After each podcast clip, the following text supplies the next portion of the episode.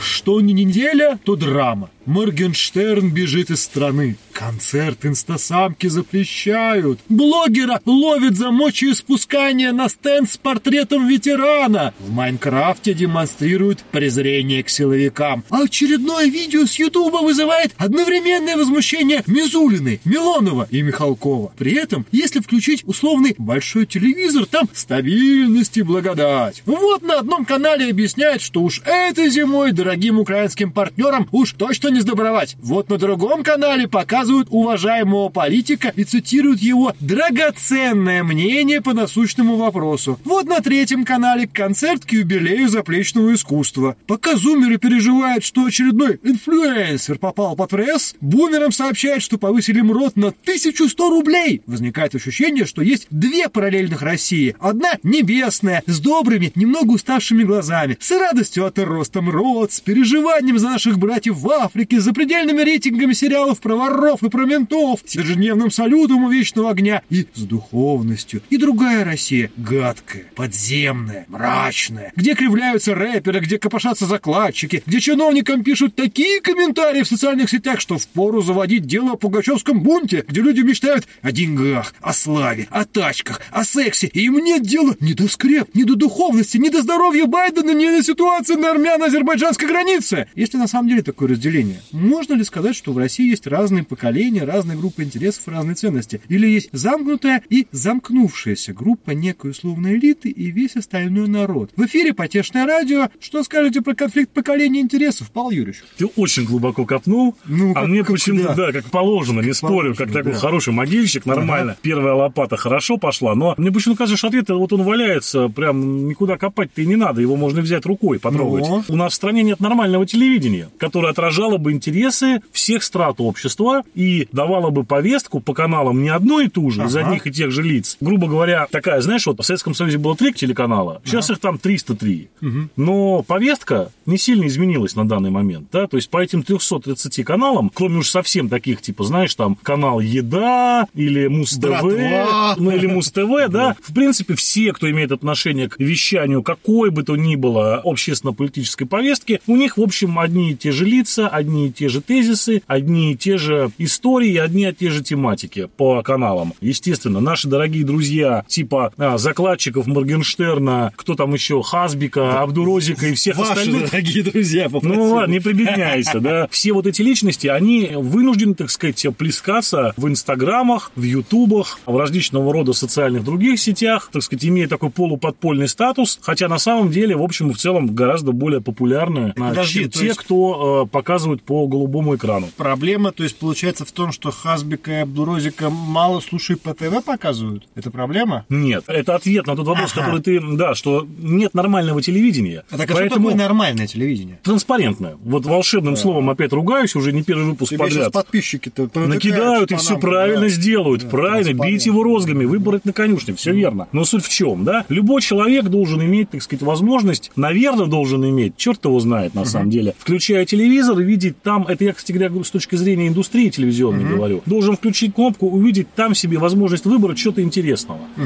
Если нет, если ему то, что там показывают по телеку, не интересно, а здоровье Байдена, проблемы Украины, замерзающая Гейропа угу. и так далее и тому подобное, это, ну, в целом, не то чтобы даже молодежи, это большинству населения не то чтобы сильно интересно, о чем рейтинги телевизионных программ у нас, в общем и в целом свидетельствуют. Последние там 10 лет понятно, что интернет отъедает все больше и больше аудитории у телевизора. В интернете же в это время, как ты понимаешь, да, просто якобинство и, так сказать, вольтерьянство в полной мере, да, можно, пока еще можно, без особых проблем серьезных, показывать все, что угодно. Ну, в это все, что угодно, в том числе влетает и трэш. Но напомню тебе, что в 90-е годы этот самый трэш спокойно показывали по а, замечательному ленинградскому телевидению, мы все это помним, допустим, программа 600 секунд. Ну, она теперь, в принципе, в невзоровские среды мы можем посмотреть в интернете, да, и старик жжет, на самом деле, как старые Но с точки зрения классического советского телевидения, эта программа 600 секунд, это, конечно, был трэш полнейший, да? Помнишь эту знаменитую формулу Невзорова, да? Трупик, попик, филармония, да? Вот таким вот образом они показывали, вот эту программу строили. Вот сейчас, собственно, этот же принцип взят на вооружение а, молодым и дерзким поколением блогеров, но только они вместо одного трупика показывают гору развороченных тел, вместо попика показывают полнейшую порнографию, а вместо филармонии идет Моргенштерн. Вот, ну, собственно, и все. Заметь, что там, ладно, Моргенштерн, даже такой скучнейший, вторичный, совершенно бестолковый персонаж, как Оксимирон, который уже испелся давным-давно, он своей, опять же, абсолютно вторичной туфтой собирает рейтинги гораздо больше, чем у всех тех пресловутых Скобеевых и остальных вместе взятых. Это тоже показатель того, что то, что нам транслируют с большого экрана, тот, кто это придумывает, он, ну, он остался в брежневских временах. Ну, не в брежневских, скажем так, временах. Но мне кажется просто, что там не суть не в брежневских временах, а в современной как раз истории, как люди работают с эфиром, да. Есть тематика, ну давайте мы из этой тематики вот это уберем, угу. вот это сгладим, вот здесь не будем заострять, а вот этого, наоборот, очень-очень сильно насыпем в эту тему. Но подождите, это же не очень имеет отношения к теме и как-то, ну, вообще, ну, вот не то. Ничего страшного, пусть будет. Что далеко итоге... ходить? Мы с тобой знаем, что у нас делаются фальшивые мониторинги, которые цензурятся. У нас делаются фальшивые рейтинги, которые ничему не соответствуют. У нас идет фальшивый подсчет, который никак не отражает реальность. И в итоге получается, что у нас те, кто как бы генерирует официальный контент, они его генерируют в соответствии с той аналитикой, которая базируется на фуфле и на Ну, не согласен, потому что мне кажется почему-то, что люди, которые генерируют официальный контент, вообще не опираются ни на что, кроме а, своего ага. собственного творческого так. процесса и своего творческого полета. Без всякой иронии хороший пример в этом смысле это Соловьев Владимир. У нас есть умные подписчики, не забывай, надо им объяснить, про которого Владимира Соловьева говорим, не про великого русского философа. Конечно, Ни в коем случае да. мы говорим про ведущего, но я думаю, что вот в той части истории, в которой мы сейчас находимся, нашей страны, Владимир Соловьев, конечно, место себе застолбил. Как из истории Третьего рейха невозможно вычеркнуть Ганса Фрича, да, главного, так сказать, радиодиктора и пропагандиста Третьего рейха. Да. Также невозможно невозможно вычеркнуть и Соловьева будет вот из этих. Опять себя не сравнивать. Типичный нацист и подонок. Это безусловно, да. Владимир Рудольфович, человек широчайшей души, который, в общем-то, видно по его щекам и брылям, сколько он себя кладет э, во имя народа. А, а я ты... нет, я повторюсь, я вот не иронизирую ни капли. Uh-huh. Я лишь просто сравниваю о том, что на самом деле сейчас место пропагандиста в истории, место человека, который влияет на телеэфир и который им руководит этим телеэфиром. И я более чем уверен, что в течение ближайших 10 лет и люди, которые занимаются интернетом, они тоже станут крупными участниками всех процессов. Ну, телевизионщики уже, интернетчики в меньшей мере, но тоже это не за горами это время, когда они действительно будут оставаться в истории как такие именитые столпы, так сказать, того, что происходит. И в будущем мы будем изучать вот эти программы, как мы изучаем сейчас документы и речи лидеров каких-то государств там 100-200 лет назад. То есть это действительно так, это совершенно точно. Повторюсь, без всякого желания там унизить, оскорбить или как-то принизить, я могу считать, что Соловьев, он действительно отлично виртуозно выполняет свою работу. Смысл и цели этой работы мы выставляем сейчас за кадром, безусловно. Но представить ему, что он работает с строгой какой-то режиссерской фактурой, я не могу. Я думаю, что он скорее так пунктиками проходит, что ему нужно в процессе передачи, так сказать, озвучить. А дальнейшее, ну мы же видим, что это во многом это полет его творческий, это его мощнейшее, так сказать, внутреннее чувство, которое вырывается и показывает нам в самых, так сказать, радужных цветах всю его глубину. Так, а тебе не кажется, что на самом деле вот как раз вся вот эта большая телевизионная машина, она показывает свою неэффективность своими сравнительными с интернетом рейтингами. Мы с тобой сейчас говорим, что вот там Владимир Рудольфович, ну, талант, мастер, там, можем назвать еще на самом деле пяток, десяток, две дюжины талантливых пропагандистов, но на самом деле то, что они талантливы, это они сами про себя придумали. А по факту на самом но... деле выходит условно Моргенштерн, который бэк-мэк и Не соглашусь с тобой, не соглашусь с тобой. Легко. А? У нас общество, как я еще вначале мы говорили, говорили, оно все-таки делится на определенные страты. И есть аудитория, с которой, безусловно, в силу множества причин Моргенштерн взаимодействовать в принципе не сможет. Военные, например. Так, ну. Да, представители определенных, а, там, а, условно говоря, кавказских республик. Пенсионеры и, допустим, работяги Уралвагонзавода. Ну, не сможет Моргенштерн с ними эффективно взаимодействовать. Вопрос, подожди. А Владимир Рудольфович может. А вот скажи мне, откуда взялся Моргенштерн? Ну, собственно говоря, генезис этого инфлюенсера. Он, его что, из штата Штатов прислали, из Нет, Японии. нет, ну, слушай, дело не в этом. Понятно, что... плоти наш народ. Слушай, безусловно, это так. Это безусловно так. И больше тебе хочу сказать. Если мы будем смотреть историю нашей замечательной страны, мы прекрасно увидим, что в каждом поколении в последнее время есть такой вот инфант да, как Моргенштерн. Есенин. Ну, это вот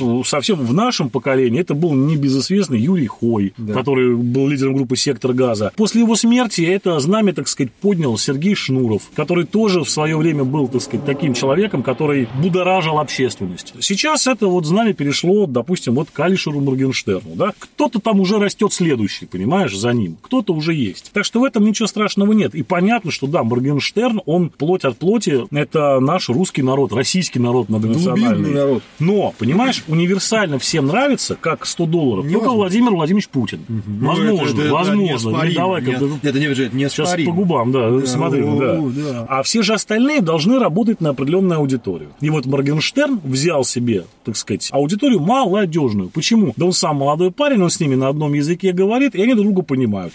Прекрасно. Но повторюсь, что государству нашему важнее намного влиять на мозг и настроение политически активной части населения, причем традиционно политически активные, да, от выборов до выборов люди ничего не делают, но на выборы исправно ходят. Плюс это должны быть, там, условно говоря, экономически состоятельное уже население, да, потому что понятно, что там один неприятный, значит, революционер, который сейчас сидит в тюрьме, сколько бы ни призывал свою молодежную аудиторию донатить ему, понятно, что это деньги, сэкономленные со школьных завтраков, да. Соответственно, контроль через традиционные вот эти вот СМИ с помощью Соловьева и ему подобных специалистов осуществляется исключительно за определенными стратами, да. Военные, бюджетники, да, работяги, условно говоря, сельское население и так далее. Понятно, что в интернете все идет совсем по другим правилам, там совсем другие истории, там совсем другие герои. Более того, даже у этих категорий населения, которые, в принципе, слушают по телеку и по радио Соловьева, в интернет они заходят, они про него сразу забывают, у них там своя история. Это факт, с этим я соглашусь. В большом соревновании телевидения, российского телевидения, подчеркну, российского телевидения и интернета, российского же телевидения, конечно, несет потери большие, и я думаю, что хорошо это очень выражено теми самыми бюджетными процессами, когда вроде бы самая дорогая реклама на телевидении, но все государственные телеканалы, зарабатывая какие-то неуемные миллиарды, все равно получают дополнительно кучу дотаций, чтобы поддерживать вот эту вот машину огромную пропагандистской мощности. И есть блогеры, которые, значит, снимают на телефон, сами в какое-нибудь приложении монтируют ролики, собирают миллионные просмотры и зарабатывают хорошие деньги себе на рекламе. То есть это действительно для многих становится, если уж не основным, то очень хорошим дополнительным источником дохода. Вот этот самый интернет. Поэтому в политических, наверное, пока 0-0 счет, но в экономических уже совершенно очевидно, что интернет грубо натягивает, так сказать, отечественное телевидение.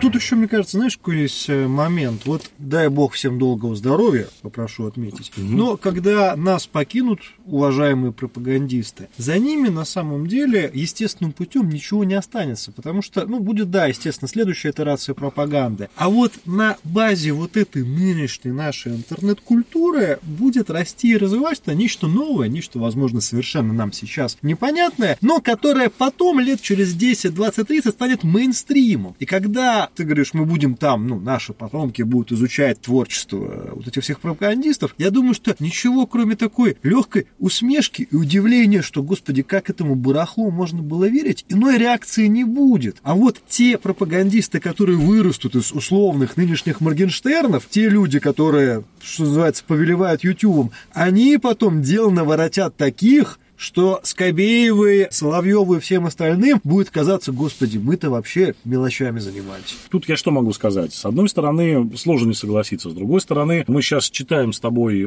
допустим, какие-то заметки революционных газет, прокламации, различные писанины, там, условно говоря, начиная от народной воли заканчивая партией большевиков, да, в предреволюционный период, и думаешь, господи, какую чушь эти люди пишут, какую ерунду они ставят во главу угла, и на чем, на какой просто ерунде они базируют свой этот несчастный марксизм-ленинизм и этот так называемый в огромных кавычках наука диалектический материализм. Но, тем не менее, делов, надел... делов-то наделали, понимаешь? Ну, давай что, откровенно говорить, что успех во многом Крымской операции, которую я абсолютно поддерживаю, угу. успех половинчатый, но все-таки, да, ситуация на Донбассе, по крайней мере, такое сохранение там статус-кво долгие годы, это во многом успех нашей отечественной телепропаганды, потому что интернет-то топит наоборот, в ну, основном, в массе сказать? своей. Масса не масса, но тебе напомню, что небезызвестное издание «Спутника Погром» как раз в эпоху русской весны по рейтикам в интернете делало всех остальных как э, бог черепаху. Ну, слава тебе Господи, да, что в такой важный момент и как бы в интернете нашлось издание, которое смогло подтащить интернет-аудиторию, положительно настроенную, да, и работать тоже в некотором смысле рупором пропаганды. Это хорошо, но тем не менее, все равно, если ты посмотришь, что огромное количество ресурсов интернетовских и общие разговоры говорят о том, что интернет все-таки пока в отечестве не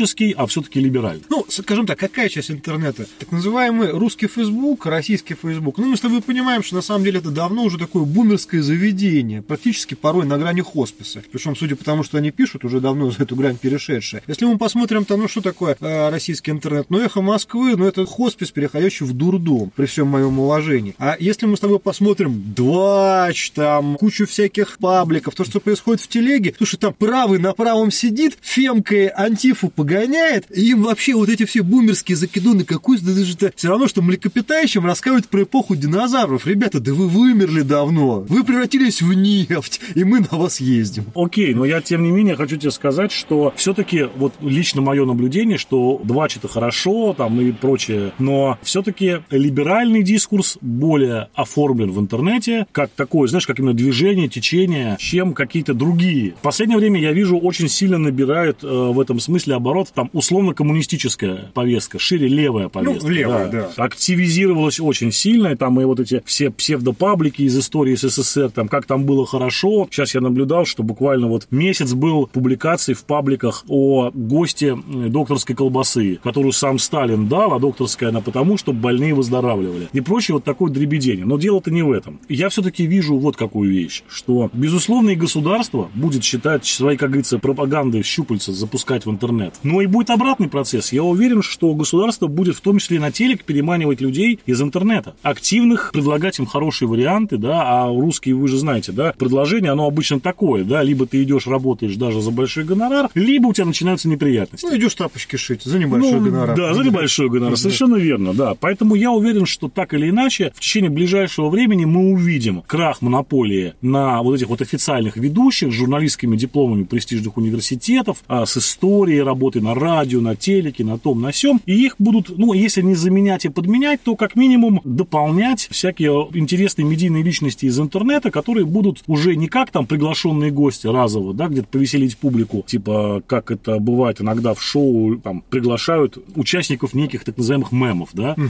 а это будут вполне нормальные программы, это будут вполне нормальные шоу, вполне нормальные, даже может быть имеется в виду нормальные с точки зрения телевизионного формата какие-то движухи, где люди будут известны в интернете, да, так сказать, работать на аудиторию. Почему? Потому что так или иначе, конечно, аудитория интернета, она взрослеет, и вместе с этим часть из нее переходит в формат и смотрения телевизора. Это тоже трудно отрицать. И при этом телевизор тоже, так сказать, начинает вещать в интернете все больше и больше активности у традиционных телеканалов в социальных сетях различных, различных медиа. Это их сайты с прямой трансляцией, и каналы, и инстаграмы, и твиттеры, и что там только нет. Ну, то есть, грубо говоря, через там лет пять Первый канал, 20.00, программа «Рос-2», и пью, пацаны, мы сейчас с вами покринжуем, что там Ну, плохого? не так, но...